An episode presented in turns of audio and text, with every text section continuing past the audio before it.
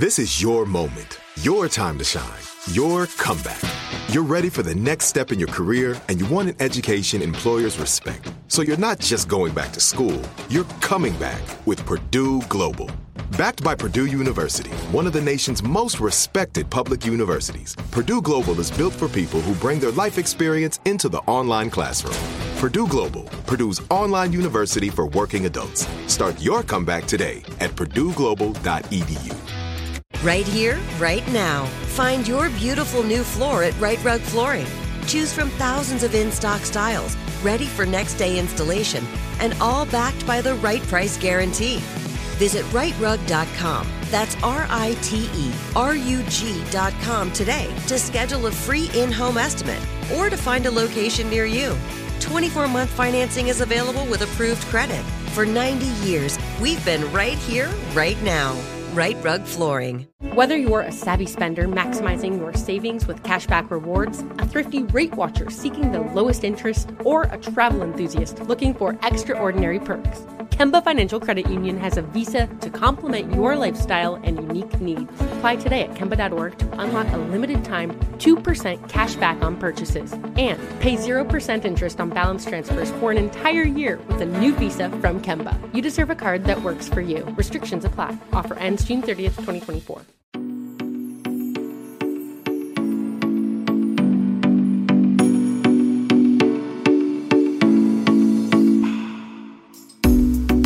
And so, not acknowledging your feelings is not the absence of having a feeling. It's just, I think of feelings as, as energy, and it's just shoving, that would just be shoving energy in places where it doesn't really belong. And when you shove energy in a place that doesn't belong, then you're displacing what belongs there, and it's gonna, something's gonna come out sideways.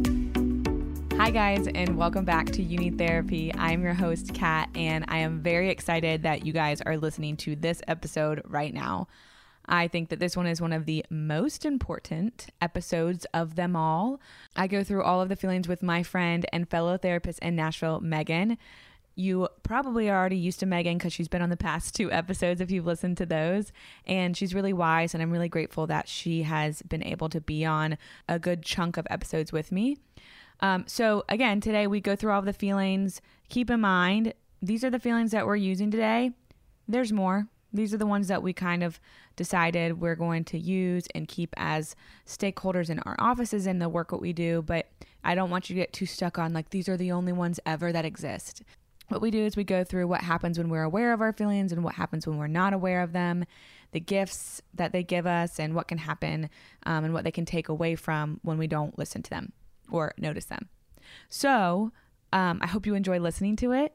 You can follow me at at Kat Defada. You can follow the podcast at, at You Therapy Podcast. And also, if you guys are not part of the Self Love Club, that is the newsletter that I send out every Monday when a new episode drops. You can sign up for that yourself and subscribe to it at youneedtherapypodcast.com. There's a pop up that comes up, and you can scroll to the bottom and sign up that way as well. Make sure to check out our merch store. We have a couple things on there that are really cute and fun while you're there. And I hope you enjoy this episode. All right, welcome back. I'm so glad to be here. This is so fun. Um, welcome back, guys. It is, who knows, we lost count of the episodes because we just have been doing this for so long by now. I think this would be episode four of us together. Is it? Oh, yeah. Yeah. Happy And fourth anniversary. I don't know if we're going to count the ones before we joined up, but here yes, we are. those count. this were a lot of hard work. exactly. Of Kat Um, solo adventuring. Yeah, so- me not knowing what the hell I was doing.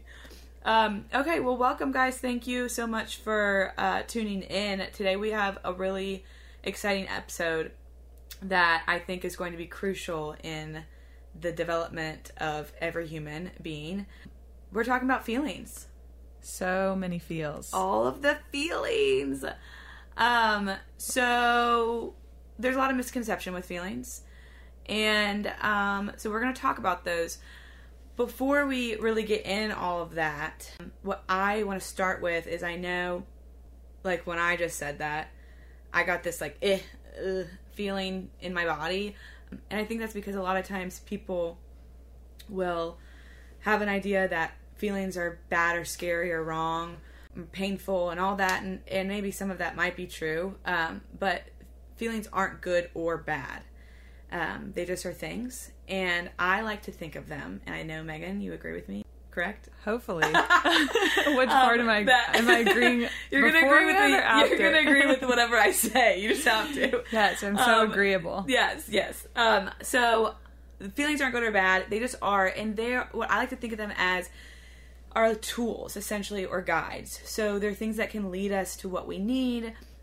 And if we can look at them that way, then to me, it's a little less terrifying. Yeah, Right? I mean, I think since you love to talk about food and body and all that stuff, it's sort of what's going on in diet culture and food culture of labeling these foods as good or bad. Mm-hmm. And there are definitely foods that are more helpful to eat than other foods at certain times. Um, and feelings are sort of similar. The feelings themselves are not good or bad. It's really the labels that we're attaching to them or the judgments that we're attaching to them that make them have so much charge around them. Yeah. Yes, that's good little. What is that? An analogy or a metaphor? I never know. I'm trying to think because No, an analogy is when it, you say like. A metaphor is when you say it is. I don't really know it. Hey Siri, what's the difference between a metaphor and, an, an analogy? analogy. Um, Here's what I found. Okay. I was right though. I think I'm right. Oh gosh, now they're adding simile in here. Is that what it's called? I, don't know what a simile is. I really need to know this because I feel like people tell me a lot that I'm good at, At painting like pictures, and I'm always That's a metaphor. Am I, An analogy is when no, this is tr- analogy is when you say it. The analogy is when you had those colons when you did it in school, and it was like this is like. oh, what are we talking about? I think we're just getting a real life picture into our life, kind of like earlier. I mean, we'll get into this later when we're like arguing about what the primary colors are, and I'm like, Oh let's just ask Siri. okay, so a metaphor is a noun. It's a figure of speech in which a word or phrase is applied to an object or action to which it's not literally applicable. Her poetry depends on suggestion and metaphor. A thing regarded as representative or symbolic of something else, especially something abstract. The amounts of money being lost by the company were enough to make it a metaphor for an industry that was teetering. Wait, to be honest, I didn't This is hear making anything it, you just said. This is went over my making life complicated. way more. Listen, Megan, an, a metaphor is when you describe something in another way. So when I say, when I give a metaphor, metaphor would be like when I say, well, you're about to give a metaphor. The, Yeah. Should we this just is, jump yes, into that? Oh my god. Okay, I hope that you guys are still listening, but Megan's about to hit you with a metaphor with feelings. Hit it. yeah, so Girl. I, I clearly like metaphors, which we're still a little confused about. If, God. if any of our listeners are English people out there, just let us know Or if we're don't let us talking about metaphors or analogies. But anyway, um, a story I really like to tell around feelings has to do with me living in Africa, which I think you know I lived there. Yeah, because we've talked about that. Um, when I was living overseas in Uganda, there was I would get in the car with different people. I would like to say it was like Uber, but it wasn't. It was really like I was take I'd be taking a taxi somewhere. And a lot of times I'd get in the car and they would have this like black electrical tape all over the dashboard. And so you could kind of see the speedometer, but like then everywhere else was just like taped. And one time I asked the driver, I was like, hey, you know, this is after a long time of living there. I'm just like, oh, the people put tape over this. I wonder why that is. And people there really were really resourceful and that kind of thing. But one time I asked, I was like, what's all that tape for? And he was like, oh, it's so I don't have to see all the lights on the dashboard that are on. And he pulled the tape off, and there was just like this whole dashboard of, And then what did you of feel? lights on. what did I do? I did you literally, feel? I literally thought to myself, that is genius. Like, I'm gonna do that. I'm just gonna put tape on my dashboard so I don't have to pay attention to any of these lights. And it wasn't until I really did think it was genius, and I Yeah. like thought maybe you know that would be a good strategy to implement for myself. And really, like if we look at that, that's what a lot of us are doing with feelings. Like when a light comes on on my dashboard that says like, "Hey, your gas light is, is on." If I listen to that and it's in like its helpful place, I'm like, "Cool, let's go get some gas." If I'm like, "Oh, I'm just gonna ignore that," which I may or may not do a lot, um, you can ignore your gas light for a little bit. Most people's comes on around 50 miles till empty, and Oh a lot God. of cars Can I tell you what? go for it. Well, I'm so I ignore my. That's ignore not a lot of things, surprising. because I've been taught that like when your gaslight comes on, you have a while. Yeah, you do. Well, I was leaving. Um, it was in the morning. I was like leaving to go to work, and I was like, it. I was actually early, and I was like loving it and thought I was killing it. I turn onto a very busy street, and my car just stops, literally just stops. And I had to stop it in the middle of the road, and everybody's like honking, at whatever. And so I'm freaking out. I'm like, I blew up my engine. Oh my god! I like called my boyfriend that I was dating, and he was like, "What do you want me to do?" And I was like, "Fine, I'll just call my dad. You're useless." And that was a whole thing. But then um, my my family was like, "There's no way it was your," and it's probably an electrical thing. Blah blah blah. It's there's no way it was your um like you needed to get your oil changed or whatever. And so I had to get towed, whatever. Oh my gosh. I went to the car place to pick up, and he was like, "Yeah, there's no way that this was because you needed your oil change." And then he called me, and it was like six hundred dollars. And he was like, "By the way, you needed oil in your car. This is the most expensive oil change you'll ever have in your life." Did you have an oil light on or anything? Yeah, I had that. Well, that's that light that was on. The check engine light was on, but I didn't check it because I Oh, thought my you had like fifty. I thought you had a while. So, So anyway, really amazing example of Of- what happens when you ignore it, when we ignore our feelings. Like this light comes on. Had you been like, "Cool, I'm gonna go check my engine," no, I was like, "This is this." Uh. yeah, and it's like, "No, I'll ignore it. I'll ignore it. I'll ignore it. I'll ignore it," and car your stopped. car blows died. up, I could have died. sort of in the People middle of the yelled at me. road. Then you have to go and pay all this money to fix it, and all because you didn't like listen to the light when it came on. and the light was trying to help me. It yeah, was a guide telling me what I needed. Yeah, Oil. exactly. I laugh because when I was um, in sober living after I got out of treatment, I went to sober living in um, Los Angeles, and the number of times I didn't have a car out there, but some people did if they had been there longer, if they lived out there, whatever. The number of times I was with people who ran out of gas. I think in three months it was like six times. One of my friends was like, actually, AAA has a limit on how many times you can get them to bring you gas. And I look back and I'm like, yeah, like that's how disconnected we all were from You want to pay attention like to anything. yeah, from our feelings, from gaslights, Real from life. anything. Like we just Taking care of kept driving and running out of gas. Yeah. Oh my god. And so I like the car example. Yeah. I'm that's awesome that you jumped in and had a real life practical example, but it's like sometimes lights in my car come on and I'm like, "No," or like, "This is good, this is bad." There's so much judgment, but when I, Can't really believe my engine lights on. yeah, when we really step back and it's like, okay, like what is this alerting me that I need to do and what do I want to do about now? Or do I want to ignore it? It's or like thank God that I have the ability to have a light turn on. right. Even though I don't want to go pay the seventy dollars it's gonna cost. Thank God, else I would just stop in the middle of the road all the time. Right. If you had no lights coming on. Such a I'm not sure if that's a metaphor or an analogy, but like here or a simile, but here we are. Either way, whatever the English it's something proper term it is. I hope that as people are listening to this, driving around or going about your life, that really like we can take a new approach on looking at feelings, even if that is a picture that you hold, like covering them up with some tape might sound like a genius idea, but all of those lights are eventually going to catch up to you. And when we're not judging them and letting them like be teachers to actually keep us safe, it's really a lot us. more helpful than what we do a lot of the times. Yeah. Yes. Um, so, what we're going to do today is we're going to talk about why we should lean into our feelings instead of suppress them. Um, and we're going to go through each feeling, which we've picked a couple, but we're going to go into We literally fought over who was going to do Which one? each feeling. so fight. we didn't fight, We had a discussion. but we drafted them. Yeah. we drafted the feelings. yeah. So what's your first? You did say like, what's your first pick? I didn't even think about that. Like, actually, now I feel bad for the ones that got picked last. what was your first pick? Uh, was it fear? Oh yeah, you did pick fear first. you know, I think. Um, okay, so with that being said, we're going to go into all of that. We're going to go into each one and we're going to talk about the helpful, the ways that they can be helpful if you're aware of them, and the ways that they can be unhelpful if you stay unaware to your feelings. As in, if you take the tape off the dashboard or you put it on. And so, anything else you want to say on that?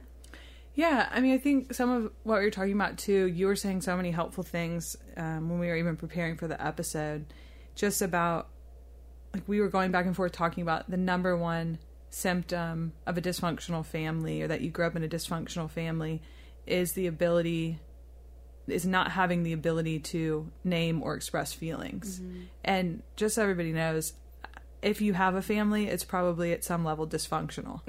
We're all in this together. yeah, so that's really not intended to maybe it is intended to create feelings that I just said that. But yeah, going back to that really is a symptom of a lot of other stuff that's that's underneath. Mm-hmm. And also, before we get started, let's talk about for a second how all of these symptoms that we might have, um, as in things that we don't want to be doing or living in or leaning into, like being passive aggressive, uh, self loathing, being codependent, um, not having the ability to say no, um, drug abuse, any eating disorder behaviors, isolating, all of those behaviors that we use that end up being maladaptive are symptoms of a feelings disease. And that feelings disease would be not being able to feel your feelings. So, those are ways to suppress our feelings. Um, Suppress, deny, avoid. Yeah. I know I just have more, you know, like even if you break down the word disease, it's dis-ease. Catherine laughs at all these.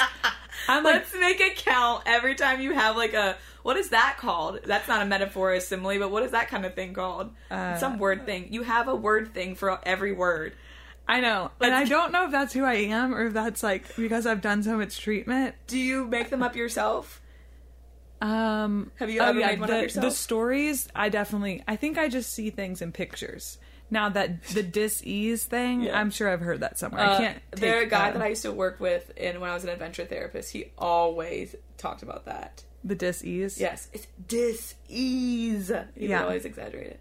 But I think really looking at it, it is important to know. Aside from all my, I don't know if they're corny, but my They're helpful. helpful, my helpful catchphrases. I just always feel like I'm like a woman on um working in like a treatment facility like the movie 28 days. Have you seen that with sandra bullock? Yes. i'm like i am that lady. Um but i think it really is important to know because we're, we get so judgmental of like all of the, these symptoms. And it's i'm gonna do it again. It's like being sick. Like if you have a runny nose and a fever and a cough and all this stuff like those are all symptoms, Symptoms. of a virus or Yeah. a bacterial infection or whatever and so we walk around like with all sorts of symptoms like you've already named judging them when really a, most of them come from avoiding our feelings. Mm-hmm.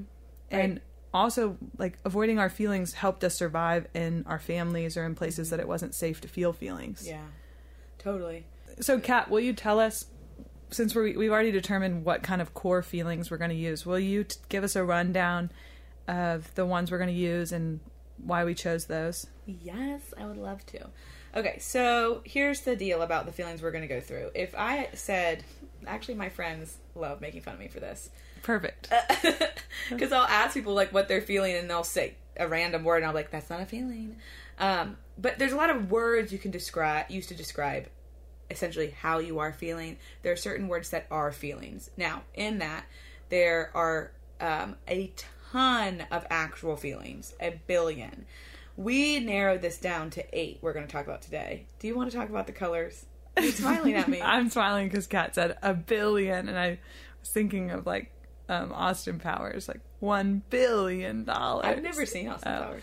Um, anyway, Do you want to talk about the? I will give the example of the the primary colors because sometimes when people in my office when I'm saying like what do you feel? And I have a list of eight feelings and I'm like how about looking at that? It's like they're like why do I have to use this eight? You know why are there seven good one or bad ones and one good one?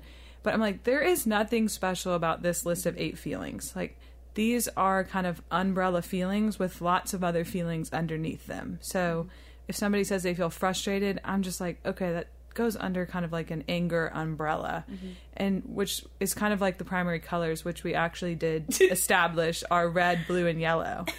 So those are the primary colors, and then there's like There's a a million, other million billion A colors billion. underneath there. Like magenta is, I think, and probably in the red family Yeah. or whatever. And so even when we're talking, we're going to use eight feelings that are just sort of core feelings that people use, like primary colors. Mm-hmm. And most treatment centers use them. A lot of therapists use a core feelings list. They're not exactly Mm-hmm. this eight. They're interchangeable, but these are not the like holy grail of Yeah. feelings. These are just the eight that Kat and I Decided to use. decided to use and use in our office. Yeah. So here's the, here's the actual feelings. If you don't, if you've never been in our office, you've never seen the laminated piece of paper on the floor. We have lonely, hurt, fear, glad, sad, anger, shame, and guilt. Did I get all those? Boom. All right, so here is the deal with all that. Um, we're going to go through all of them and we're going to talk about the gifts of being aware and unaware of all of that. We're going to do that. But before we get into that, I will say that everybody has all of them. You have all Definitely. of them. I have all of them. Everybody has all of them. And so, not acknowledging your feelings is not the absence of having a feeling. It's just, I think of feelings as, as energy. And it's just shoving, that would just be shoving energy in places where it doesn't really belong. And when you shove energy in a place that doesn't belong, then you're displacing what belongs there and it's to something's going to come out sideways. So let's all just really be honest with ourselves. We all have these things. If Nobody you is are immune. alive, you have lots of feelings. Yeah, and so nobody's immune from being feeling scared, or nobody's immune from feeling anger. We all have it. Um, and then the other part is everybody has, well, most everybody has. I would say a start gate feeling. So we all essentially are really comfortable with one or two feelings, and we'll when we have a, a burst of energy or emotion, we go straight there. And we might go there because it feels more comfortable, and then I would call that your primary feeling, and then there's something underneath that. If Can that you makes- talk about what your start gate feeling is? You yeah, don't have I mean, yeah, to. no, I I'll I don't know why I responded that way. I don't care. So Catherine's I, being a real life client. my start gate feelings um, would be fear. So I think this is different than what I said earlier. So loneliness isn't my start gate feeling. I just feel it a lot. Hmm. My start gate feeling is fear. I'm, I wake up every single day with fear. I, it's always there. Mm-hmm. Um, now, underneath my fear, there might be like sadness around something, or loneliness in something, or hurt, but I always go to fear first. I think the most common that I see start gate feeling is anger in mm-hmm. other people. And I think that's because um, anger is something that can be uh, really socially accepted when it's compared to sad. So it's easier at work if you think in the office, if you see somebody huffing and puffing and going around and somebody angry, that's more socially accepted than somebody at their cubicle crying. Mm-hmm. You know? Yeah, and even if we go, I'm sure we'll do an episode eventually on Enneagram, but you can break each of the three numbers down into different triads. So really, like sevens, for example, us are in the fear mm-hmm. triad, and then you've got people eight, nine, and one are in the anger triad. Two, three, and four are in the shame triad, and then five, six, and seven in fear. And so really, those three tend to be the the most primary mm-hmm. start gate emotions. Mm-hmm. But I really like that you are naming that and then talking like we all have stuff underneath that. Yours is fear too, right? Yeah, mine's fear too. It's mm-hmm. I tell people all the time, it's like the wires get crossed in our head sometimes. Mm-hmm. So I'll immediately if I have a feeling, any feeling, I mm-hmm. immediately feel anxious. And part of my own work has been like slowing down enough to be like, okay, I feel so anxious. I'm feeling so much fear. And then now I've learned to almost, I just laugh at myself because I'm like, I actually feel sad, but my body is translating that as fear. Um, or I'm actually feeling happy and I feel fear in my body. And so I've really had to learn how to make peace with that and let it be what it is, but then also being curious about what else is there. Yeah. You know what's coming up for me is yeah, a lot of people are asleep to their feelings. And how would you tell, how do you tell your clients how to wake up to that? Because I do have a lot of people that are like, I don't know how to feel this. And how do you walk somebody through because we're going to walk them through the feelings but how do you walk them through becoming aware of them Yeah, that's a great question. I think the first thing, I mean, you know this, I do a lot of somatic work, so noticing what's happening in your mm. body.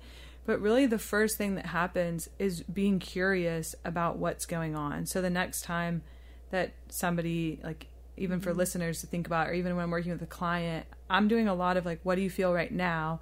And say I'm working with somebody who it goes immediately to anger. Mm-hmm. I'm like, okay, I know you feel anger. Let's pause. Like, what else might you feel? Um, and so, really starting with this place of Patience. acknowledging the big feeling. Like, yes, we know, like, I know with myself, I'm always going to fear. My mm-hmm. body, like, those, that neural pathway is ingrained. Mm-hmm. And then really being curious about, like, what else might I feel other than fear is a really helpful place to start. yeah And then, Well- you know, like therapy, well- group therapy. well i would add to that is like if you're if you guys are out there thinking of like okay i want to be able to i want to learn about the feelings and i want to learn how to be attuned to them my suggestion to you would be to find when you feel a lot of energy in your body when your Mm-hmm. body feels really energized to me i take that as anxiety when i have energy but it could be anything um, when you feel en- energy in your body, s- allow yourself to slow down and check in. So it's really just slowing down. A lot of times we're go, go, go, and we don't want to feel the feelings, so we, we run, run, run, and we use that energy to run rather than to slow down and figure out what's happening. But so I would say slow down. Like Yeah. just slow down and talk to yourself. Um, and the other part is you have to come into a willingness to be super uncomfortable because yeah, these feelings are helpful. Feelings are very helpful. That doesn't mean they're very comfortable. yeah. And so having that allow yourself to slow down, which also can be uncomfortable for me.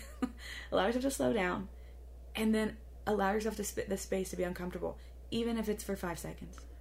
I have um, this funny story with my life and feelings, but um, I- I don't know where Eric and I were at this thing, and I was like, man, I was having so many feelings and had been for a few days, and really couldn't like sort them out and all this stuff. And we were at this like public place, and I like to I have I'm a therapist, but still like I have a lot of feelings about my feelings. And so I was like, mm-hmm. "Hey, can you like come outside with me?" And he came outside and I was like crying and I was like, "I don't know what's happening. Like I can't make sense of any of this stuff." Basically, I was, I was like having so many feelings, but I couldn't slow down enough to do that. And so he kind of he was just with me and he was like, "You're okay. You're safe. Like just breathe." And then like after a little bit, um, he just started laughing. Like I was laughing too, and he was laughing, and I was like, "What are you laughing about?" Like, you know, I'm in crisis here. And he was like, "All I can think about is that scene from The Grinch." And I was like, "Where is he going with this?" And The Grinch goes. I'm having feelings.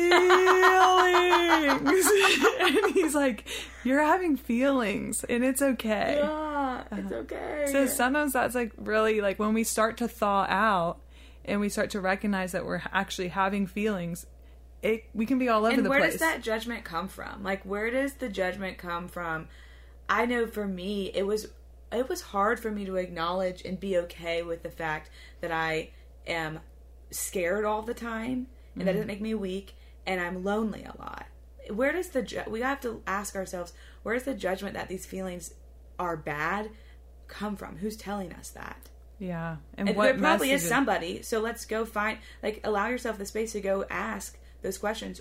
Who's who told me or what experience told me that this is wrong or bad? I got to go see if that is an accurate Yeah, that's a great thing to. great question. Yeah. Or and even recognizing what messages you received around fam- feelings in your families. Yeah. because a lot of times like cultural things of mm-hmm. like you know parents saying like just stop crying mm-hmm. or put on a happy face Yeah. or you know get over it that parents probably like were doing the best they can with what they had but really this teaching of like when a parent isn't okay with their their own feelings they're definitely They- not yeah. okay with their kids feelings Yeah. and so everybody will do whatever they can to get rid of them Right. Well, if my kid is having a feeling, is that saying something about me? You know what I mean? Mm-hmm. And my parenting style and whatever. So, all that to say, um, let's jump in Yeah, let's do it. So, again, we're going to go through all of these eight that we created, and it looks like we are going to start with loneliness. Perfect. Such a good feeling. Uh, so when I say lonely, is it does anything like come to mind to you? Like any thought, any whether it's like a oh I don't want that or like what do you think when it, you think about the feeling of loneliness? I really more of a feeling in my body of like a deep pit. I'm Yeah. like, ooh, I don't know Yeah. that I want to talk about loneliness. Yeah, which is crazy because I think we've said this before. I think we said this the first time you were on here, but somebody one time sat me down and we were talking about, well, what's your specialty and what do you work with? And I was like, you know what? I think that I specialize in loneliness. I didn't know that. not because I, not because I am myself always feeling it and I'm like really uh, like in tune with it in that way, but because when it comes down to it, every single person that comes in this room, they think that they're coming here for this or they're coming here for that or whatever. When we narrow it down, I'm like, oh, you're lonely. Like you're feeling lonely. You just are not aware. And so we're going to go through the the um, what happens when you're aware of your feelings and what happens when you're unaware of, your, of each of these feelings. And for loneliness, what happens when you're unaware is you create apathy and distance, and that can be in relationships with yourself. It can be relationship with God. It can be in relationships with others. Uh, and Megan made a really good point when we were talking about this earlier. Of it's kind of like that whole idea of I don't know if you want to talk about this that love versus hate. So people think those are the opposite. But what were you saying earlier?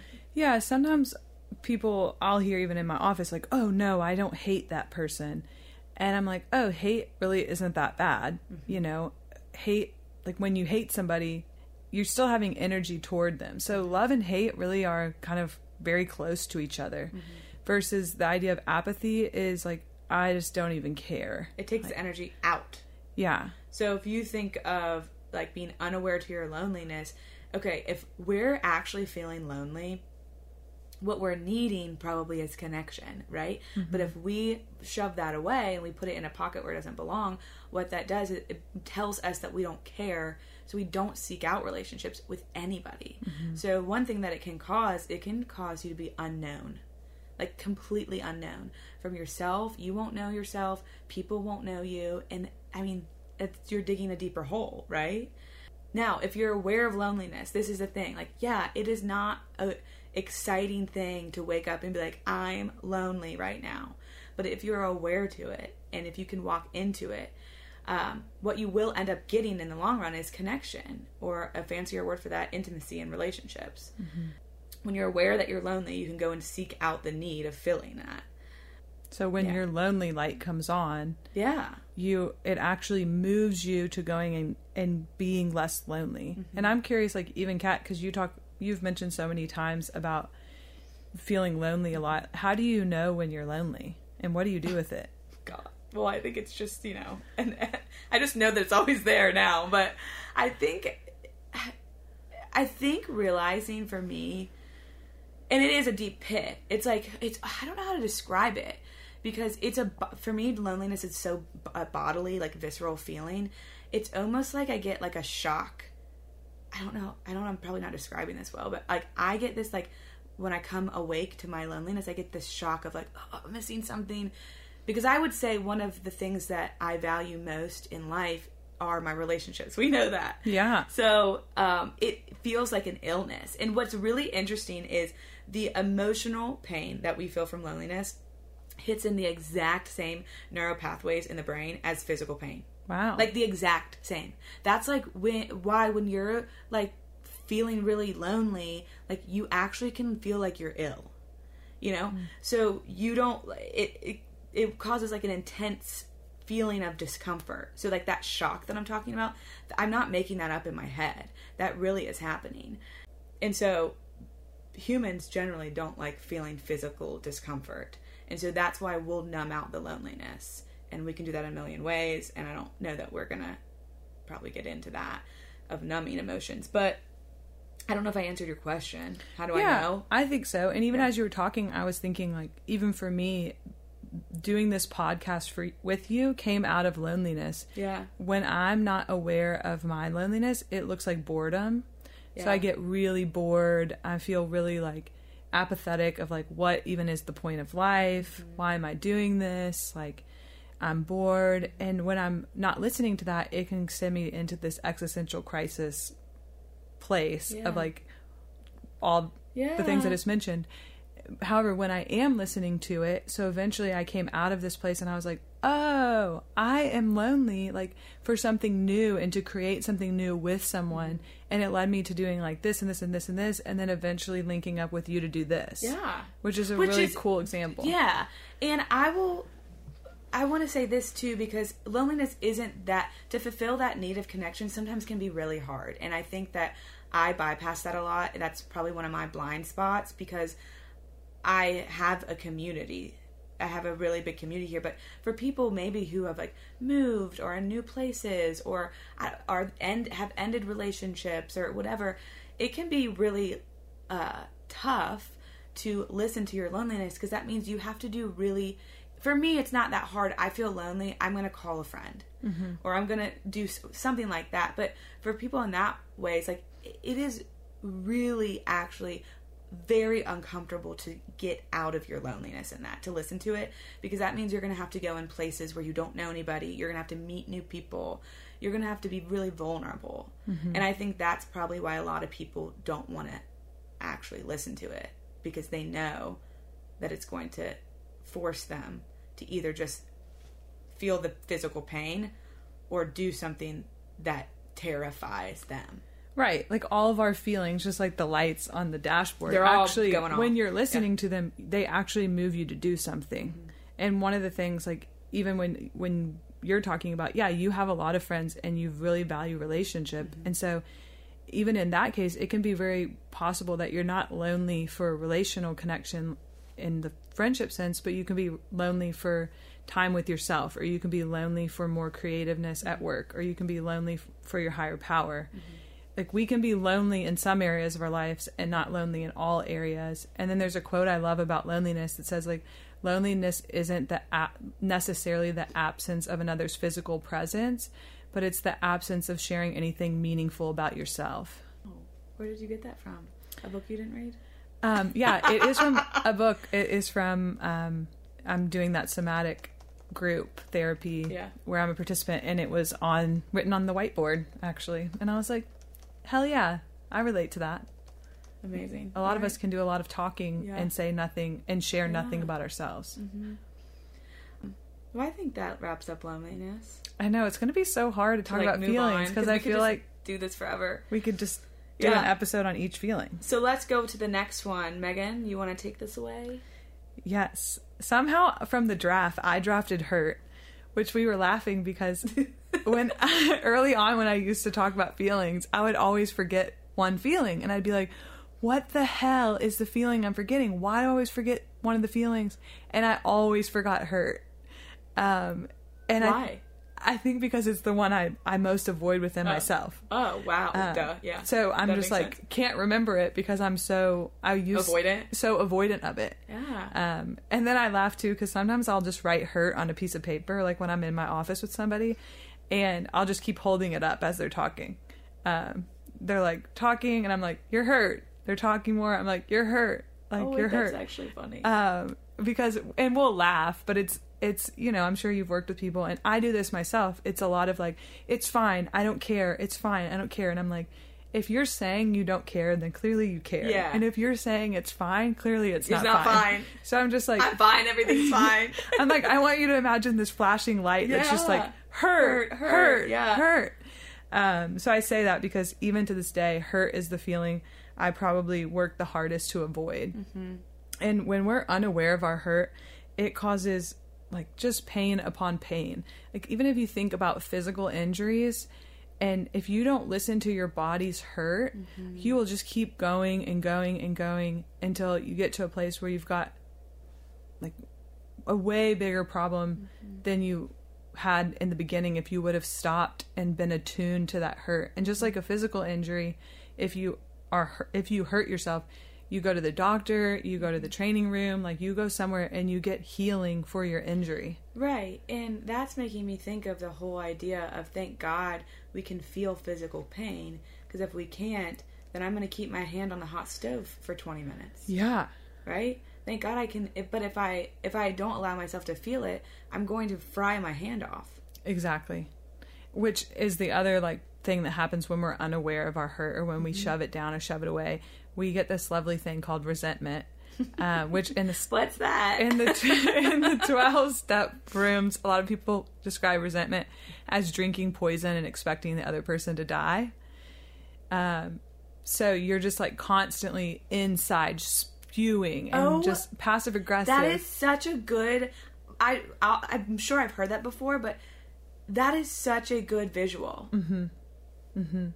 Yeah you're just holding all this stuff inside and it's coming out as passive aggressiveness and like you know snide comments toward this person maybe who hurt you.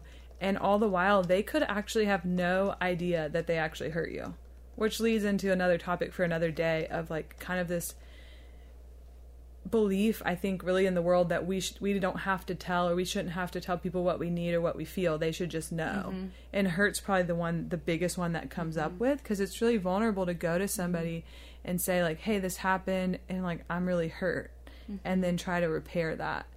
And so when when we're not aware of our hurt like we are in resentment city. Like you can feel it. Like i'm thinking about resentment and like when i'm having that it's like you can feel it all in your body it's like a fire burning Yeah. you know Yeah. you literally just continue to drink the poison and like the other person's just going about their life um Having no idea that anything's wrong. no idea one of the like my favorite things actually is when a client comes back and like the next week or whatever whenever something happens and is able to tell me about something I did that hurt them. Yeah. Whether it's like, "Hey, you didn't respond to my email fast enough and that really hurt me," or "Hey, you said this last week and that really hurt me."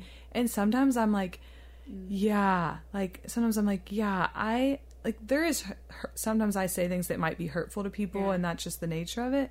And other times, especially given from like just the environment I grew up in, I can say things that are really hurtful in like a funny way mm-hmm. in my humanity Yeah. and I'm like I'm so glad when people tell Yeah. me so I can actually make it right and Right. make amends. And you know what? This is making me come back to this whole. This will help give a visual to this primary versus secondary feelings and like your mm-hmm. start gate. Because what I'm thinking is when somebody hurts me, I probably go to anger. yeah. I go straight to anger, and that's where the resentment comes in. And I'm like, screw you, you suck, you're horrible. And then I try to hurt them, but really I'm just acting outside of myself, and then I feel bad, and it's a whole thing. But if I can say, okay, I feel a lot of energy right now. I, it maybe might be anger, but is there anything else there? And slow down, I can realize, oh, I'm angry at her because she hurt my feelings. Mm-hmm. And I care about myself, so I don't like that she hurt my feelings. But me just being resentful is not going to do anything if I come to you and say, hey, when you said this, that really uh, didn't sit well with me, and this is a story I made up about it, about you and me. Can we talk about that? You could probably have a good conversation and resolve some of that and find healing and even a deeper relationship with that person. Yes, like when hurt is in its rightful Yeah. place when we're listening to it, we what happens is we seek healing, whether that's physical healing for our mm-hmm. injuries or emotional healing for like our emotional injuries. And you're exactly right. When we are willing to go get healing for the hurt, oftentimes what happens is it creates an even deeper relationship. And with that, I have to do a huge, huge asterisk disclaimer here. Like, part of maybe what is a belief that a lot of people carry is that we have to go to the person who hurt us to receive healing. Mm-hmm. Sometimes, if that person who hurt you is like a remotely, somewhat remotely healthy person, mm-hmm. absolutely do that. Mm-hmm. Like, absolutely go to that person. Like, if I hurt you, Catherine, I would absolutely want you to come and tell me so we could get healing. But sometimes we're in relationship with people who are so unhealthy, or we have family members, or whatever that looks like, that are so unhealthy that if they hurt you and you go to them and say, This is what hurt, you're just going to get more hurt. Like if they're unwilling to sit into their feelings, then it's probably not a good idea. Exactly. Mm-hmm. If you're with someone who, if you're trying to go get your hurt, hurtness, I don't know if hurtness is a word, and you're trying to go get healing from somebody else who cannot acknowledge their own hurt or their own feelings, all you're going to get is further harm and further mm-hmm. hurt. And so sometimes we have to have people who can help us sift through like okay, can I go to this person to get healing or really do I need to go to somebody else like to talk about mm-hmm. this whether it's my therapist or whether it's like a healthy friend or somebody else who can really help get you healing versus mm-hmm. going back to a source where you will never get healing Yeah. because that person's just not I mean, able that to would give just that. put you in to kind of like a relationship triangle of Mm-hmm. the drama triangle. Do you know what that is? Karpman triangle. Yeah, we'll get into that one day. Um, Um, uh, question for you: What would you say um, to those people who it's like, well, what's the point of um, acknowledging my hurt if I can't go talk to that person? How do I make it? How do I find healing then? Do you have an Do you have an idea? Yeah, a lot of times we can find healing. There's a difference between getting healing for yourself and getting relational repair. Yeah, Um, and so we can only get relational repair with people who are able to do that and like be healthy. Um, and that's what I'm talking about when you're going to a person who hurt you and they're able to admit their humanity and fix things. If the person isn't like that, we can get healing, but we might have healing without relational repair. And the, what that looks like is going to somebody who can actually provide care and who can listen to your hurt Yeah, okay. and tend to it just like somebody would tend to a physical injury like they can listen to how you're hurt they can empathize they can have compassion Yeah. care ask you questions about it give you a hug if that's what you want and like be with you in that in the Right. hardness of that Yeah, like if you are in a boxing match and somebody breaks your nose, you're not going to go to the person that breaks your nose to fix it. You're going to Exactly. They're not going to know how, you're going to go to a doctor, and Right. you can still find healing. But you're not going to have a good relationship with the guy that broke your nose. yeah like you may not ever want to I mean, if you're that person again. if you're boxing as a sport, then that's one thing. But if somebody is Just just, knocks you out. knocks you out in the middle of the street, probably what you're going to do is avoid that person, like And forever, Rightfully so. and maybe get a restraining order Yeah. and lots of other things. But to go to that person and say, "Hey, it really hurt me when you hit me and broke my nose," like they're probably just going to hit you somewhere else. right. Thanks for the metaphor, Yeah. analogy, simile, Catherine.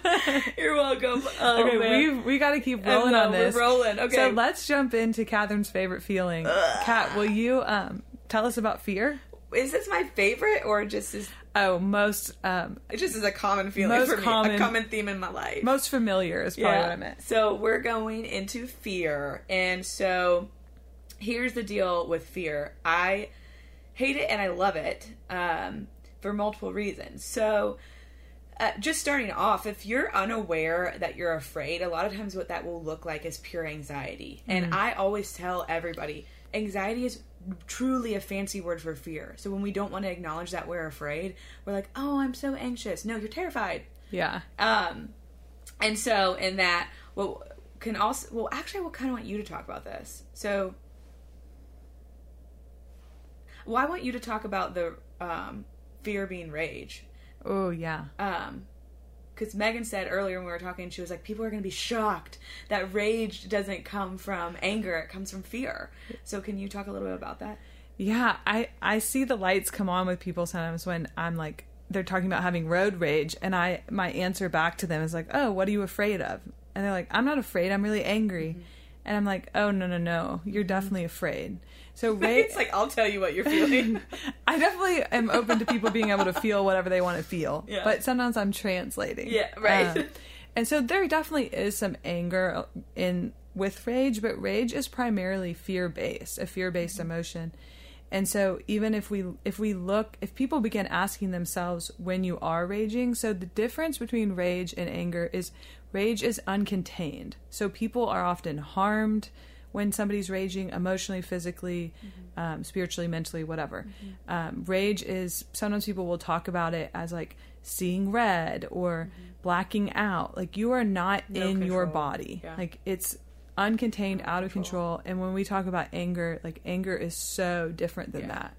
Um, and so rage is really unsafe. And part of what is underneath the rage really is fear. Well, yes, and so an example to give with that is if you do have road rage like if somebody almost like cuts you somebody cuts you off and you almost get in a wreck you have this like rageful moment but when you really step back why are you you're not angry at that person really. You almost thought you were going to die. You thought you were going to get hurt so you were scared. And so the some of the other if you're unaware of uh, your fear some of the other stuff is you can be overwhelmed and you can be confused. Like you're just confused of all a million different things now if you can be aware of your fear and this is why i love fear so much because when i'm afraid what it's leading me to is things that i care about so if i didn't care if i was live gonna live or die i wouldn't feel anything if somebody almost cut me off right? And so when I have the most fear, I think that is where I have the most energy around things I care about. It leads you to passion. Like it truly will lead you to passion. Um, taking risks. Like the reason we're fearful when we take risks is because we care if we fail or succeed. Now, if I didn't care if I failed or succeeded, I wouldn't have energy around that.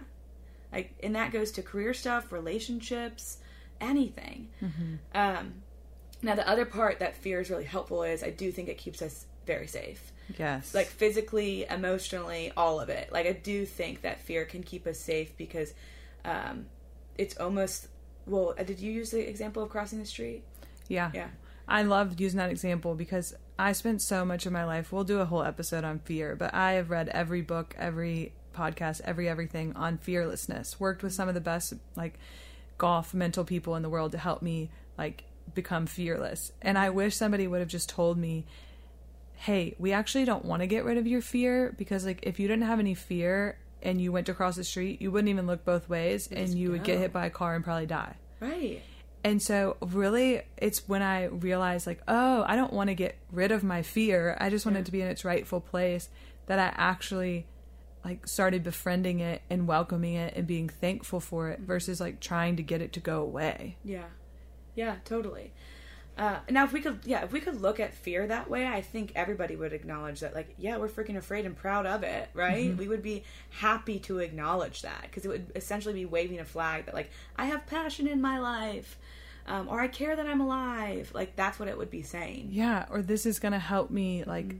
fig- this is going to help me be wise, like, because I get to think about what I need in order to keep myself safe. Mm-hmm. Um, I remember you've told me so much about working in adventure therapy and some ways that you helped people work on fear Yeah. there. So, can you talk about what that looked like? Yeah. So for those of you who don't know what adventure therapy is, it's really true. playing in the woods on ropes courses. Um, so I was an adventure therapist for uh, not even a year, but um, I did it at this treatment center. And, and what we would do is we would essentially create a lot of experiential experiences that would force people to be afraid. So now this was in a place that we worked with highly traumatized people, and so we didn't just like throw them in here day one. But after they Hey, did jump so- off this pole. Yeah, yeah. No, we did. We were uh, safe and careful of it. Um, but all that to say, we would create these experiences where we would have them walk into the face of fear. Because what would happen when you're traumatized, and this can be big T, little t, it really can. Um, but a lot of times with like these big T traumas that these people were dealing with is when they were in their experience, they thought they were going to die. And at the same time, they felt fear. And so they attached the, they attached bad. They literally attached, this is bad. This bad event is happening. I'm feeling fear. I'm to die. So all of those three things were wrapped, they were wrapped together. And they also were wrapped together with bad. So we would take them to do these things um, to kind of un- unwind those things from each other. And so one of the experiences we did was um, we took them to this dam, and it was I don't know how high the jump was, but we essentially harnessed them up and we had them climb up this very scary, terrifying ladder and like jump off into the abyss. and Oh you got my caught. gosh. Like we were, they were like uh, harnessed in and all that. I mean, it was. I did all of the elements all the time. That was the one that that scared me the most. It was. It And was so, did you do it? Did you jump? for sure I did, but I was like shaking. And so what we would do is we we had one of the therapists up there with you and you would kind of talk to them and kind of invite some like uh caringness and some like love and some connection to this experience of them being terrified. Um, so they could take that badness around of like, I'm terrified, but I'm also with this really safe person who's speaking some like really kind words into my existence right now. The second part is because they attached death and fear together, we were unmarrying those from their head. And so they would jump th- because they felt fear. Fear means I'm going to die. They would jump, and then guess what? They didn't die. They did not die. And so we started little by little pulling that apart. And maybe you would have to do something like that um, 50 times before it really stuck. But in order to unmarry those things, you have to walk your body through it. Um, and so that was really cool because we could teach them that, like, hey, one, if you are afraid that you're going to die, it's because you value your life. And two, fear doesn't always mean you're going to die. Fear could just mean you care about something. Um, so that was really cool to be able to do. Yeah, and I love how in that example too, like you all were helping people get over their fear, but also using fear to keep them safe as well because they weren't just jumping off, like they had a harness, they had a safe person up there with them, they probably had a rope, they had a safe person at the other end. So, I think there's a lot of value in also knowing like you're facing your fear with the support appropriate support from around that. Yeah. like just like crossing the street like it's great to look both ways but also even better if you go to the crosswalk push the button wait for the red light etc Um, the other thing that I think about um, when I think of fear is I went to um, this event a couple years ago, and the keynote speaker was this guy who got on the stage, and man, you could taste. I'm going to use anxiety. You could taste the wording. You could taste his anxiety. Wow. He was pacing. He was talking really fast. He's moving his hands. Now, wonderful speaker, incredible speaker. But I knew as soon as he started speaking, I was like, that guy's terrified and at the kind of throughout his um, talk at the end he told a story about he was like i just want you guys to know that when i started speaking i would throw up before every event. Like make myself ill throw up before every event. And so finally his assistant or somebody he was working with was like dude like if this is freaking you out so much why do you keep doing it? And he said because the only thing that would be worse than doing this would be not doing it. And for him, that was like a picture of like, I'm so terrified. I have so much energy around this because I really, really, really, really, really want to do this. Mm-hmm. Thank God. And I thought that was so cool. Like a picture of somebody leaning into, like, yeah, this is uncomfortable. But you know what would be more uncomfortable? Not, Not following my it. passion and being asleep to the fact that I'm afraid. yeah which is i have a personal experience even relating to that because thankfully my own therapist was also able to walk me through that. She had got thrown off a horse and i think broken her leg. Oh. And horse like riding horses was so therapeutic for her and all this stuff that she was like you know what? Yeah you know what would be worse than like having a broken leg is never getting back on a horse and being able to live that out. Well I don't know how long late after that, I had a, I bought a moped and then eventually got hit by a car on my moped. And luckily it was hurt but also okay. And as I was sifting through, I was like, man, I'm really afraid to get a get another moped. I'm so afraid, but like I have to do it to get over my fear. Actually, she was able to really help me sort through like is this a fear I want to step into? Yeah. and in that i was able to say like no mm-hmm. like i have fear of getting hit by another car and it actually is pretty dangerous around nashville on a moped and so i i really came to this place of like you know if i lived in a place that felt safer maybe i'd be willing to step into this fear but actually i'm like this isn't a fear worth mm-hmm. stepping into. And there are some fears worth stepping into and there are mm-hmm. others that aren't. And and so that was almost like mm-hmm. an opposite story but i think there are other things like for me doing public speaking is really scary but i choose to step into it because it's worth it. Well, I think you're talking about that. You're giving examples of fear, the gift of passion, and fear, the gift of safety. Right. So the moped is the gift of safety. If I can feel terrified of being on a moped, that's telling me that I I want to be safe and I value my life. So I'm not going to step into that. Mm-hmm. And the other one, if if I allow myself to feel the fear of public speaking, that's telling me that I care about public speaking. The other one's telling me I care about my life, and so I'm going to do whatever I can to preserve that. And this is saying I care about doing the things that like God or whoever has written on my heart as desires of mine. Does that make sense? Yes, that's a very, very helpful summary. Thank you. I I know. I, I listen to people for a living. Amen. Um, okay, so let's move on. That's fear. Um, now, Megan, you're so lucky that you get to do this one.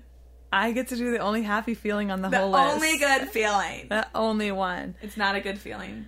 They're not good or bad. We're joking. They're all good.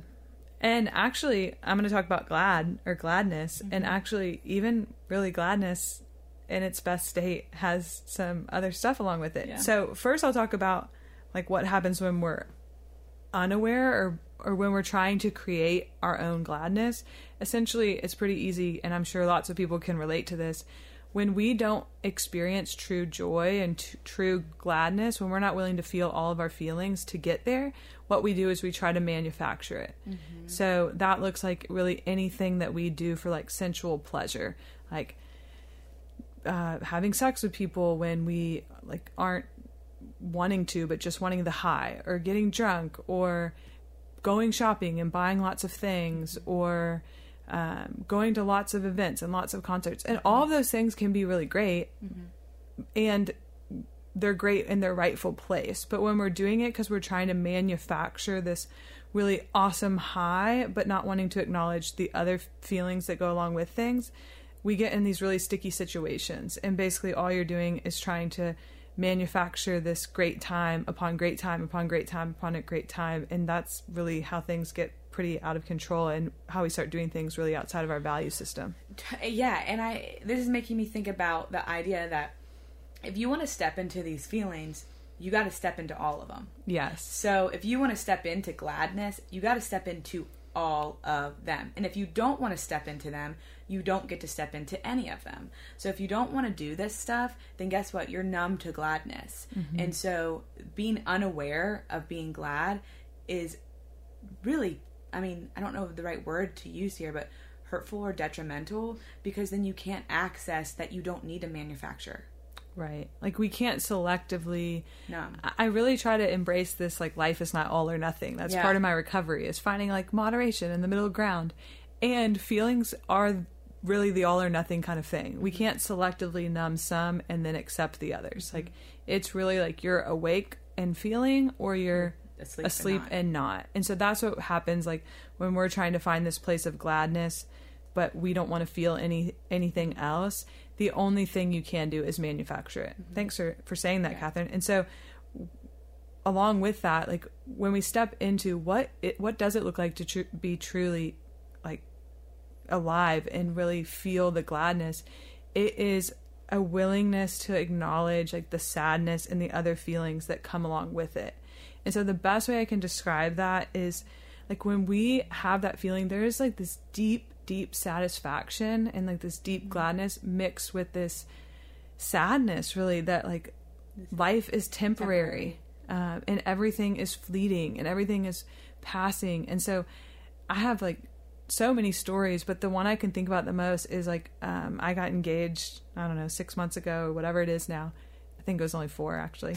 like it was last week. It was last week, um, in September, well, however many months ago that was. Um, but it was like this really beautiful, like intimate day, and like basically people always want to ask about like the proposal, and I was like, yeah, yeah, the proposal was fine, but like we both were like so nervous and afraid, like whatever. But Eric planned this after party, and like my friends were there, like people that I like deeply cared about, like my family was there and everything was just planned so well. Like he had like my favorite flowers and he had food and then like he stood up and read this letter that he had like read to my parents when he asked if he could marry me and this it was just like so beautiful and so much like heart and so honoring of like both of our stories and where we come from and who we are now and like people were crying and I was like I have never felt so loved. Like I really thought that. I was like I have never felt like this much joy Yeah.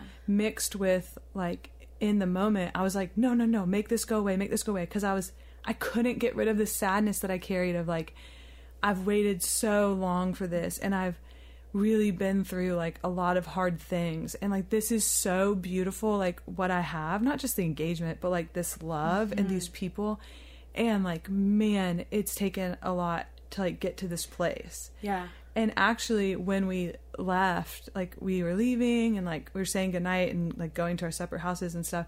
And he was like, Are you okay? And I started like, if I could access tears easier, I would have cried. So when sometimes I say I started crying, and I'm like, no, I actually didn't, but I was crying on the inside. Um, like this would be an appropriate Yeah. time to cry. I was just like this like I have never felt so much like joy and gladness and deep satisfaction and I was like I am so sad. Like this will never happen again. Um hopefully. And like and just and I told him and just like an awareness of how much pain both of us had come through to really meet each other. And so I was like I can't get rid of I can't get rid of that part. And Yeah. it was okay, you know, but that's what it looks like when we're living fully. Like I have all this love and all this joy and all this sadness too. Of this will never happen again. yeah. You know what is this is just coming to me now, but when is your birthday? Please don't tell me you want to know what my horoscope No, is. no, I don't. no, I really don't. it's um June 28th. um, what does that make you? A cancer, which I like don't, Oh, don't that's like yeah. relate to at Okay. all. So I don't know I'm anything like, about that the stuff. horoscope stuff I throw out the window. Enneagram So- and horoscope out.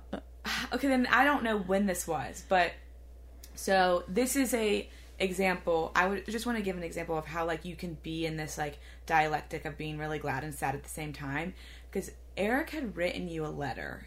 I don't but this must not have been for your birthday. He wrote maybe you maybe you'll know but he wrote you a letter and i remember um can i say this? Yeah. okay so you ca we were switching out offices and i was dating somebody at the time. You know what i'm about to say now Yeah. And you read me this letter. This actually might make me cry, and I won't. Um, and oh my god, it was like the Eric, if you're out there, you're a top notch guy. it was literally the he. It was just deep emotional vulnerability and care. Like oh my god, and I sat through watching Megan engage in this relationship which i saw the ups and downs not in like the relationship was bad and good but how hard it was for you to stay in it Yeah. because of your own avoidance and all that not because of anything with him and um so i got to see megan walk through this space and when i read that letter i was like oh my god megan i'm so i was so glad like glad Yeah. like deep deep satisfaction that my like good friend was had this thing in her life and she allowed herself to have that and at the same time after you read that do you remember what i said? Yeah. i said do you want to say it? You say it. okay. I got i was said something and you go what? And i, I said my boyfriend would never write anything like that. Mm. He would never say those things about me. He would never have the ability to access those feelings. And i had this like i wouldn't call it a crisis. I would think it was an awakening to like i am so happy for her and now i'm really sad because i'm noticing that i am at a loss of something mm-hmm. and I, it was maybe a week or two or three i broke up with that guy Yeah. well, he kind of broke up with me, but it was because same. I told it was because I sat down and I was like, "Listen, like I need to know if this is like what's going on here because I need more from you and if you can't give me more, then this is never going to work." And so he took a couple days and he came back and he was like, "I care about you so much, but this is this is where this is all I got." Mm-hmm. And that was hard. Like I was really sad yeah. but also so glad to have the awareness, right? And also, I was so happy for you. There was no because I could feel those things. I didn't resent you. I wasn't like it wasn't this like deep jealousy, resentment. I was like, holy shit, good for freaking her. Yeah. Not so great for me. and I love your humility in that because it's like there's enough space when we're not working so hard to like avoid everything and do this and do that, then there's enough space for both. And I remember that even like I could sit with you and like, yeah, I'm really glad for me. And also, I am really sad for you. yeah. And so we could talk about it and be honest about it. And I wasn't like, oh, Catherine doesn't want this for me or want that for mm-hmm. me. It was just like, yeah, there's enough space here and enough space in our relationship that all the feelings can exist. And speaking of all the feelings, let's move on to the next one. well, we're kind of talking about it. Yeah, I think let's jump over to anger. You don't can- want to do sadness. wait, I, you want to jump right into sadness? We can do Yeah, that. I feel like we kind of like bled Okay. into it. We were talking a lot about sadness Yeah. with the gladness. So, uh, if we jump into sadness, when we're unaware of our sadness, the best character that I can think of is Eeyore. Uh, Eeyore, We just, would. Oh my. Never mind. I'm not gonna say. just is the epitome of self pity. Yeah. And so, like, oh, woe is me, Eeyore, right? And I don't even, I didn't even grow up on Winnie the Pooh, but I did see that the Winnie the Pooh movie maybe last year, the year before that.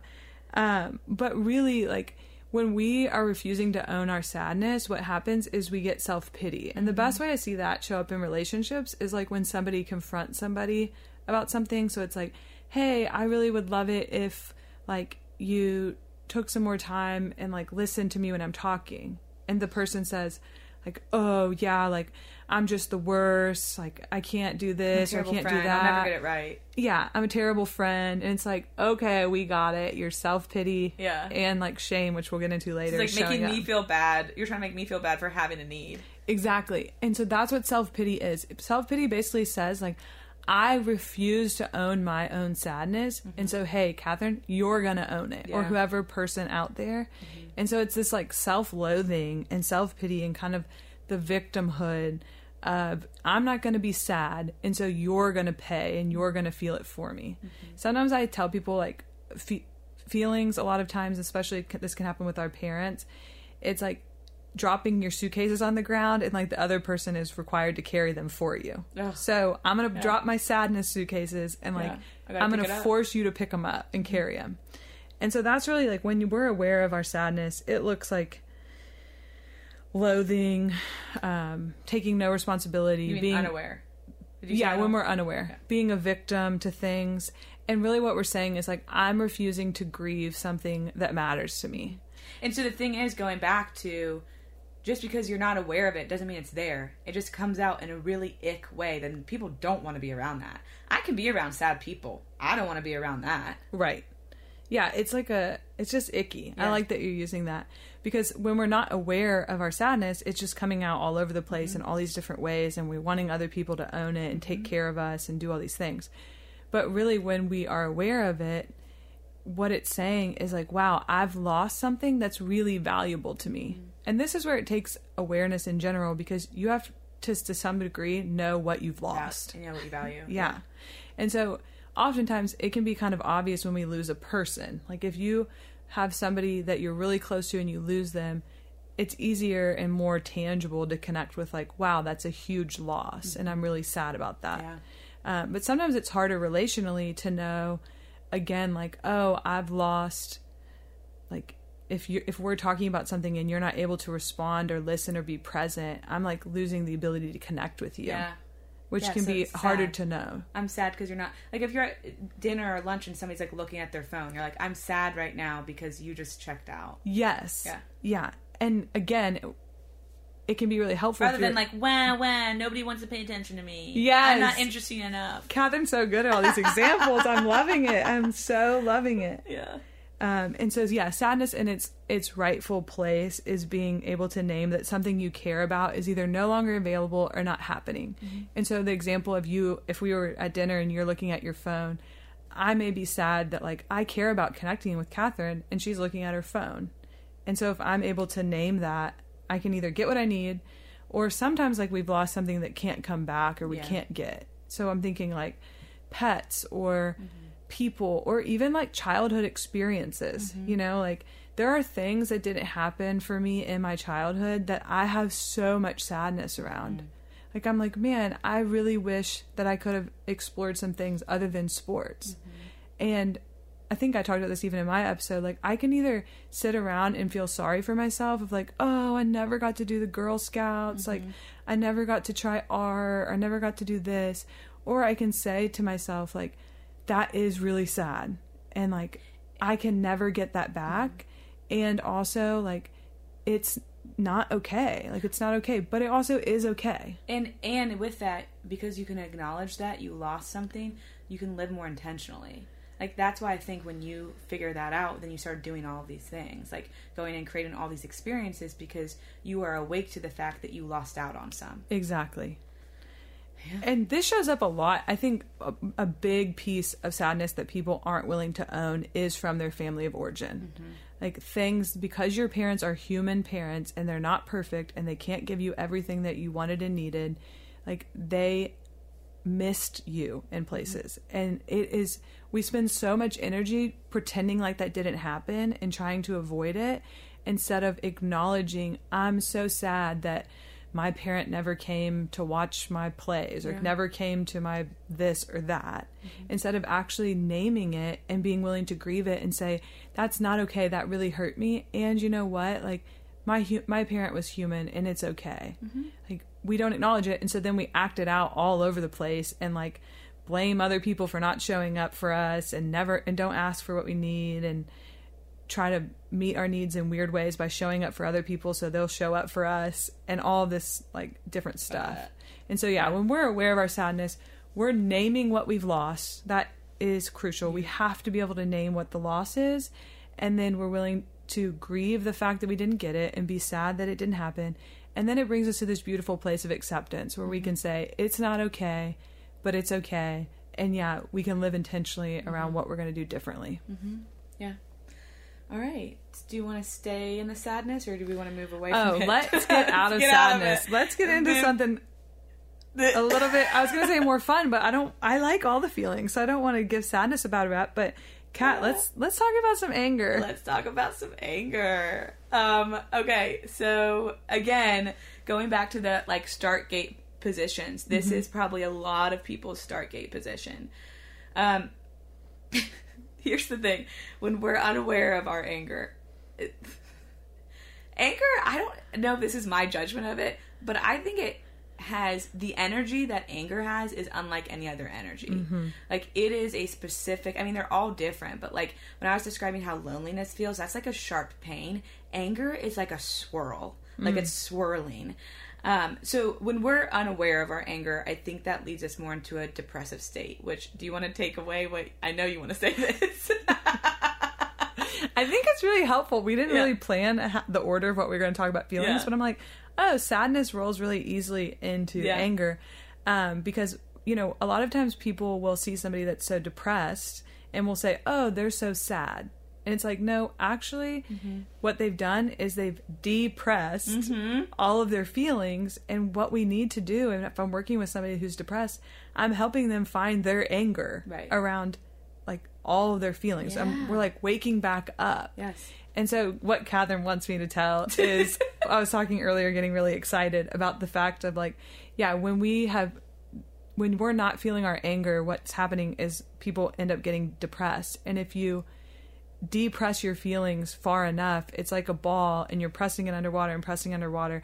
And I don't know the logistics of all the physics, but apparently, if you press the ball far enough underwater, it will get stuck. And that's what we're calling depression. Mm-hmm. But Catherine has little stories about her, her picture of the ball is a little bit more fighting with the ball. Yeah. so, So like, but I think of so this is what I think about it is a lot of times we have. So I think of anger. Well, let me back up. I think that the society looks at anger as this either it's more acceptance if you can control it, but then when you think about rage, which isn't anger, we've already decided that that's fear, right? So a lot of us don't want to. Well, how do I really want to say this? Well, yeah, if you're depressing and you're pushing the ball down, so I think of that as you're shoving this. I think of it as a beach ball. Did you describe it as a beach ball? Mm-hmm. A beach ball underwater, and you're holding it there, and it takes a lot of energy, right, to do that. And as you're doing, as you're depressing your anger, you are misplacing it and putting it in the sad area. So you're misplacing it. Eventually, you're gonna run out of energy. You're gonna need to come up from for air, and when you come up, that ball is going to shoot into the sky, and it's going to go sideways, backwards. I don't know where it's going to go. It's going to go somewhere, but not where it was probably supposed to be. And All so, over the place. Yeah, and so that's where I think people think about anger. They think one, they think it's rage, which that's why they think it's bad, but also they think of it as being out of control in that idea. But if you are awake to your anger, if you pay attention to it, it doesn't. Ha- you can hold the ball. Like you mm-hmm. can just hold the ball, and it's gonna be okay. Um, I think anger gets a reputation of like I don't know if this is also my own judgment, but there's this idea that like women shouldn't be as angry, you know, mm. and it's okay for men to be angry and yelling and shouting and doing it, but if a woman does it, then she's like, I don't know, out of control. And Crazy. so, yeah, crazy. Yeah, she's crazy. And so that's why I think a lot of times we do shove it away. Now, I freaking love anger so much because when I feel anger, I also, this goes with fear, they're so tied together for me. It is saying, oh my God, I care. I care, I care, I care, I care, I care. I would not be angry about something that I did not care about because I'd be like, okay, cool, I'm moving on. Mm-hmm. Right? Think about it when somebody tells you a story about some injustice they felt. Like, you might not have any feelings toward it because you don't care about it. But if it's a justice that you like, a- injustice that you care about, you're gonna be like, "What? That's not right. Like, let's do something about it." Um, so if we can be awake to our anger, that is what's going to create change. That is Amen. literally what is going to keep the world functional. Right? Thank God people have anger around what's happening in the world right now. Else we would just let people do whatever the hell they want to do. Um, we'd all be dead. Um, so essentially, oh, ang- anger tells us what we want to be different in the world. And uh, Megan said this. She goes, "Jesus was the angriest person on earth, and he ra- walked around perfect."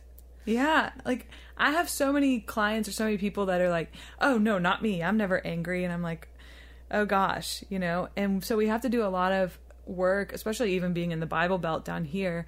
Um, you know, regardless of what people believe spiritually or whatever, if, even if you're just looking at the Bible as like a good book, you know what it's saying is like Jesus flipped over t- temples. T- ugh. Tables. Jesus flipped over tables in the temples, and my own um, version of explaining that story is he's like, "What the heck? Like, you aren't going to sell crap in my dad's house. Like, this is not going to happen in here."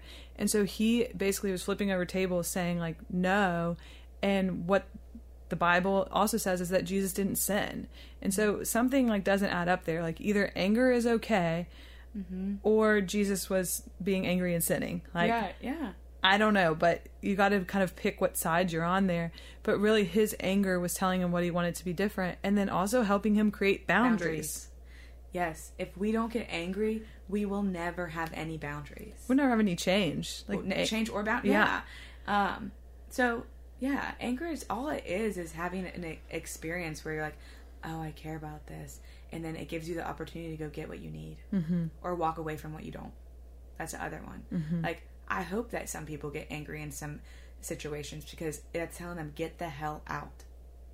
If you are asleep to the fact that you're angry that somebody's doing something that doesn't feel right with you, you'll allow yourself to get abused exactly.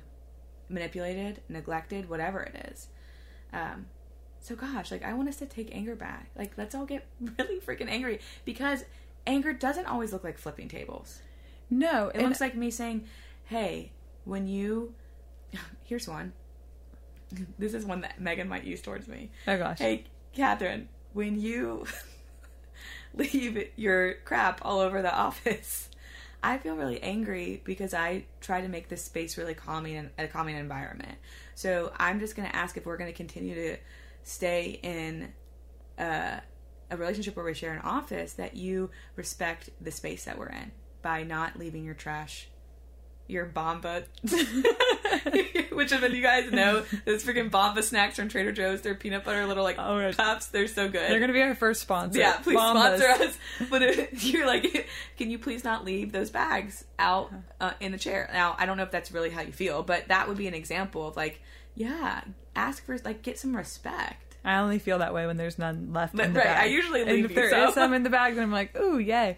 But yeah, I love how you're talking about that. Of like, again, that anger prompts you to say something, but it's also still in a kind and caring, clear way. Mm-hmm.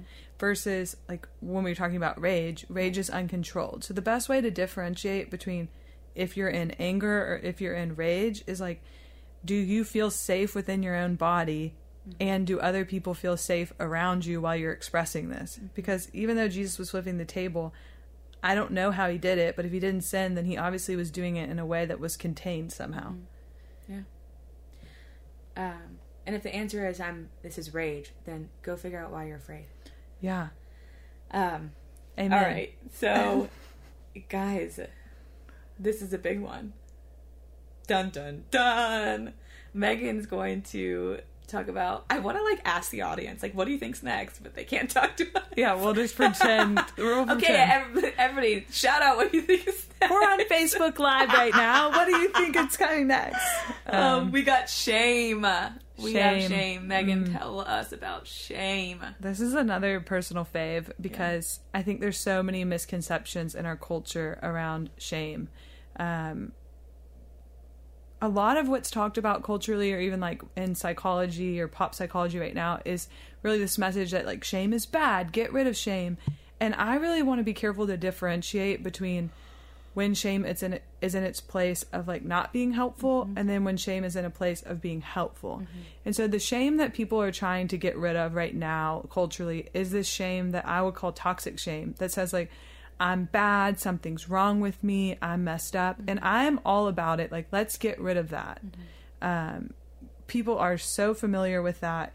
So when we're not aware of our shame and like the shame is kind of controlling us, it's toxic and it looks like a self attack. Like there's no space to be in this place of like reasonable or like um able to hold like our humanity with maybe what happened and so it's just You're bad. I'm bad. Yeah, you're bad. Um, kind of like the difference too of like um, I told a lie versus I'm a liar. So one is more of like an action statement, and the other one is more like a what do you call that? Like a label you're putting on yourself.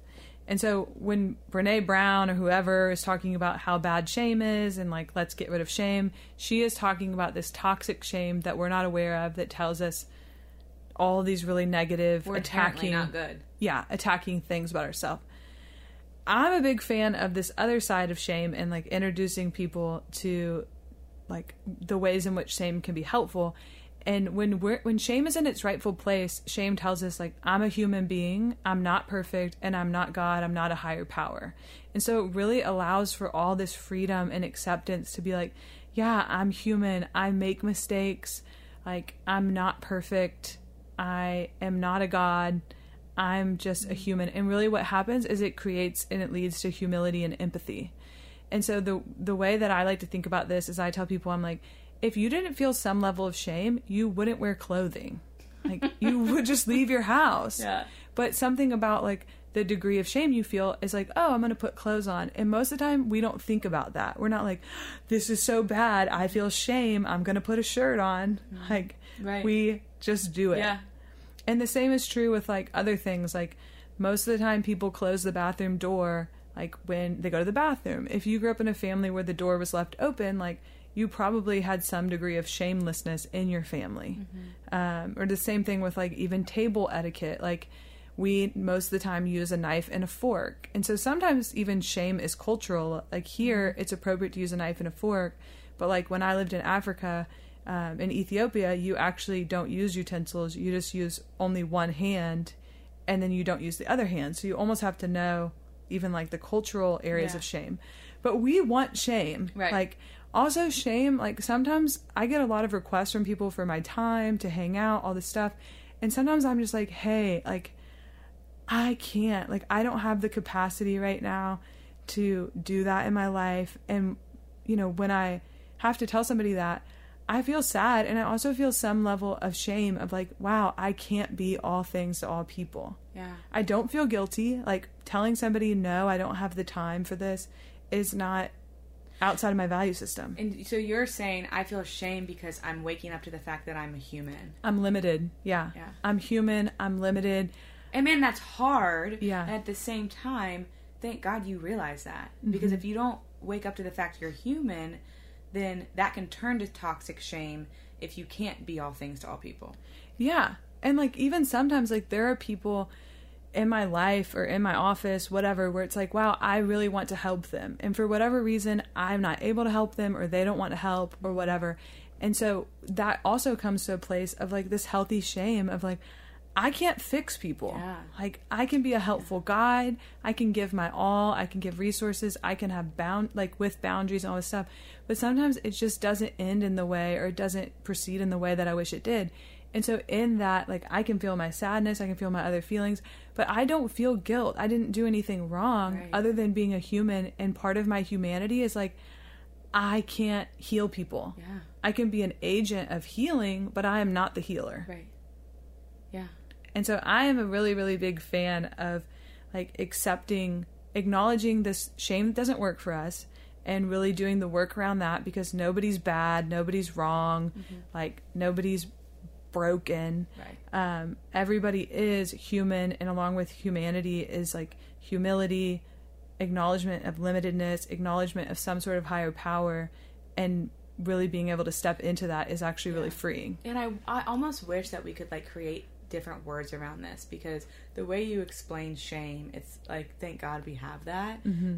But shame has such a negative. It's I mean with a lot of these words, but I think right now in the society we're in right now, because there are movements out there to get rid of toxic shame, but because the other part of it hasn't been looked at as much, yeah, I wish we could almost change toxic shame to something else so we're able to hold because all you're saying is healthy shame, if that's what we want to call it, humility. Yeah, humanness. And like, why wouldn't you want that? Um, so uh, Let's jump into the last feeling. The last feeling. Kat's gonna take over this last Yeah. feeling. So the last one would be guilt, which uh, in the past, very like g- generally and generically, we would explain shame and guilt as two kind of like almost like step step brothers, step cousins. Mm-hmm. What is the word? Step sister, step something. Step They're something, related. yeah. Is what I'm Close- trying to say. close They're related, but they might not like each other. Actually, like paternal twins, because sometimes people get them confused with each other. Oh yeah, But they're wow, different. Totally.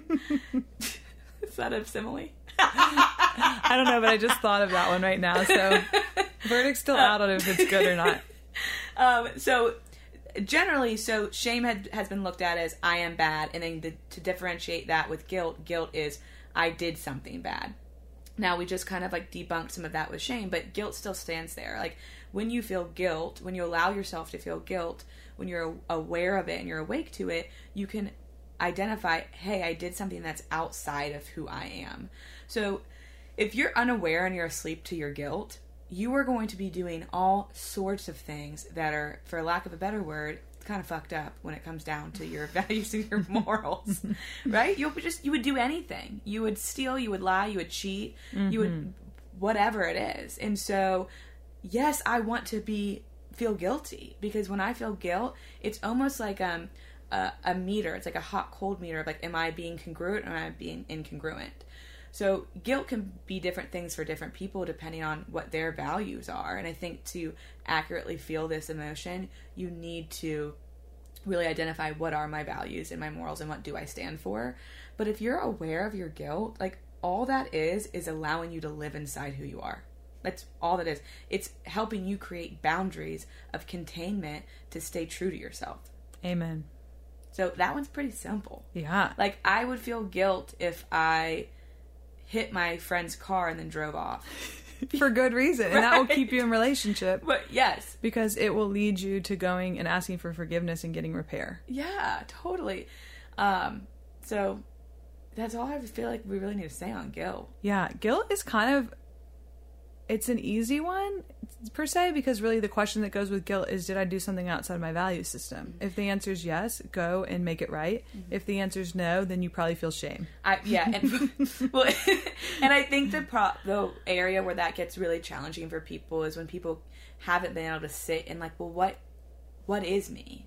Like, what does feel okay and what does feel not okay? Because a lot of times we're brought up to believe things that might not feel right to us, whether that's too contained or um, un- or it's too uncontained. And if you think about religious, like a lot of people become adults and be like, well, I don't know if I feel bad about this. Like, for example, what are you sex? Like having sex outside of marriage, people will be like, well, I don't, I never did it because I, I grew up in the church and they said it's bad, but like, I don't even know if I'm a Christian. So like, I don't know if that's bad. So should I feel guilt about this? And so that's where guilt can be sticky because you can't figure out, because that's when you're going to move into like shame, whatever. Um, but I think so. If you're really wanting to to dive into figuring out the guilt part, it's like you've got to go sit with somebody, figure out what you believe. Amen. Yeah. I think that's awesome that you're bringing that up because you have to know your value system to know if you're within it or if you're without Outside of it. outside of it. And a lot of times we just adopt these value systems either from our families or from our culture, from like religion or whatever, which we may or may not even subscribe to. So one time I got in this really long discussion with somebody about how they were trying to convince me that it wasn't that it was okay to tell white lies. And I was like, that may be okay for you. Yeah. And and really genuinely like that if that's okay for you, it's okay for you. You mm-hmm. know? That's not okay for me. I don't want to the way that I avoid telling like a white lie is I just find something that I can actually say that is true that I subscribe to. And so that's a really good example of somebody having a different value system. That doesn't make me better or worse than them for the way that I do it. We have different value systems, and so we're going to feel guilt in different areas. Yeah, and if you don't know your value system, you're going to feel shitty all the time because you're going to be covered All the time. Um, And or you're you're gonna- just going to be asleep to it and like robbing banks. Yeah. So or you're going to um, be operating out of all everybody else's value system. It- Yeah. I love that. If you don't know your own value system, you really are going to feel guilt all the time. Um, and one thing I just want to say really quick, going back to shame, is somebody said this to um, my Tori. um, she was going to see, my friend Tori was going to see a therapist, and she was talking about feeling strong negative feelings towards a man, and she was like, "I don't want to say that I hate him," and her the therapist she was talking to the therapist, and the therapist said back like, "Why?" She was like, "Well, because essentially she was saying like, I feel shame for hating somebody," and his mm-hmm. response was, why can't you hate somebody? You're not jesus. Which is the essence of what you were just saying of like mm-hmm. if, if we can be hum like ha- have the shame that's okay. You're waking up to the fact that you're human and you have these feelings towards people. That's okay. You don't have to fight that you would just be like essentially yeah she hated the guy it is what it is Yeah. Which kind of brings me to a nice stopping place Yeah. of like just wrapping everything up. Uh, somebody, a wise person once told me when I was struggling through my own stuff, they were like, you know, Megan, um, how do I want to say it? They basically said I was talking about this and that, and oh, why can't, why I couldn't do all this stuff, and they were like, hey, you know what? Like feeling feelings and acknowledging them and naming them and expressing them, it really actually won't kill you, but your avoidance of them really might. Mm-hmm. And I really have found that to be true. Like when people are working really hard to avoid feelings, we are doing all sorts of crazy shit mm-hmm. and acting out and there's addictions and all the stuff that we named earlier that really can kill you. But what I've found is that when people are naming them, expressing them, feeling them, um, I've yet to see somebody die over that. yes nope nobody has died in my office because they identified feeling fear or anger i can attest to that Yeah. Um, so I hope you guys enjoyed this. This was a really, I mean, essentially it was kind of easy because it's like this is what we do all day. We talk about our feelings. Super. Um, but yeah, thanks guys for listening. And if you have any questions about any of this or you want to learn more, we'd be happy to send you some resources and some reading material um, uh, that might help you dig deeper into some of this stuff because we just literally touched the surface of all these. Yeah, we really, really did. Um, we've got great books and resources and other other things that we can pass along, or you can, you know, actually come into the office and do some therapy if you're not already doing that. um, we can either see you ourselves or point you in the right direction. And then the other thing I would say is let us know what else like you all want to know about because we'd be happy to cover that in additional episodes and dive deeper into that. Have a blessed day. Super blessed. Thanks for sitting on the couch with me again. Feel all the feels. Feel the feelings. Peace out. Bye.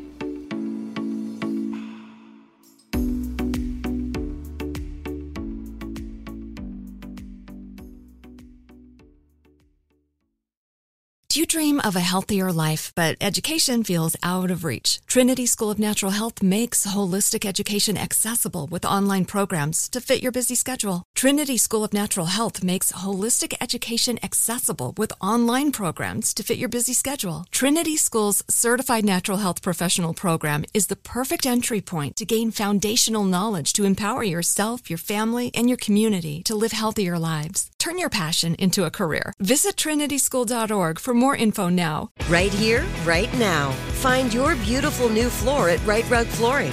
Choose from thousands of in stock styles, ready for next day installation, and all backed by the right price guarantee. Visit riterug.com. That's R I T E R U G.com today to schedule a free in home estimate or to find a location near you.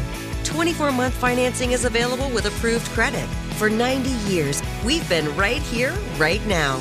Rite Rug Flooring. Whether you're a savvy spender maximizing your savings with cashback rewards, a thrifty rate watcher seeking the lowest interest, or a travel enthusiast looking for extraordinary perks, Kemba Financial Credit Union has a visa to complement your lifestyle and unique needs. Apply today at Kemba.org to unlock a limited time 2% cash back on purchases and pay 0% interest on balance transfers for an entire year with a new visa from Kemba. You deserve a card that works for you. Restrictions apply. Offer ends June 30th, 2024.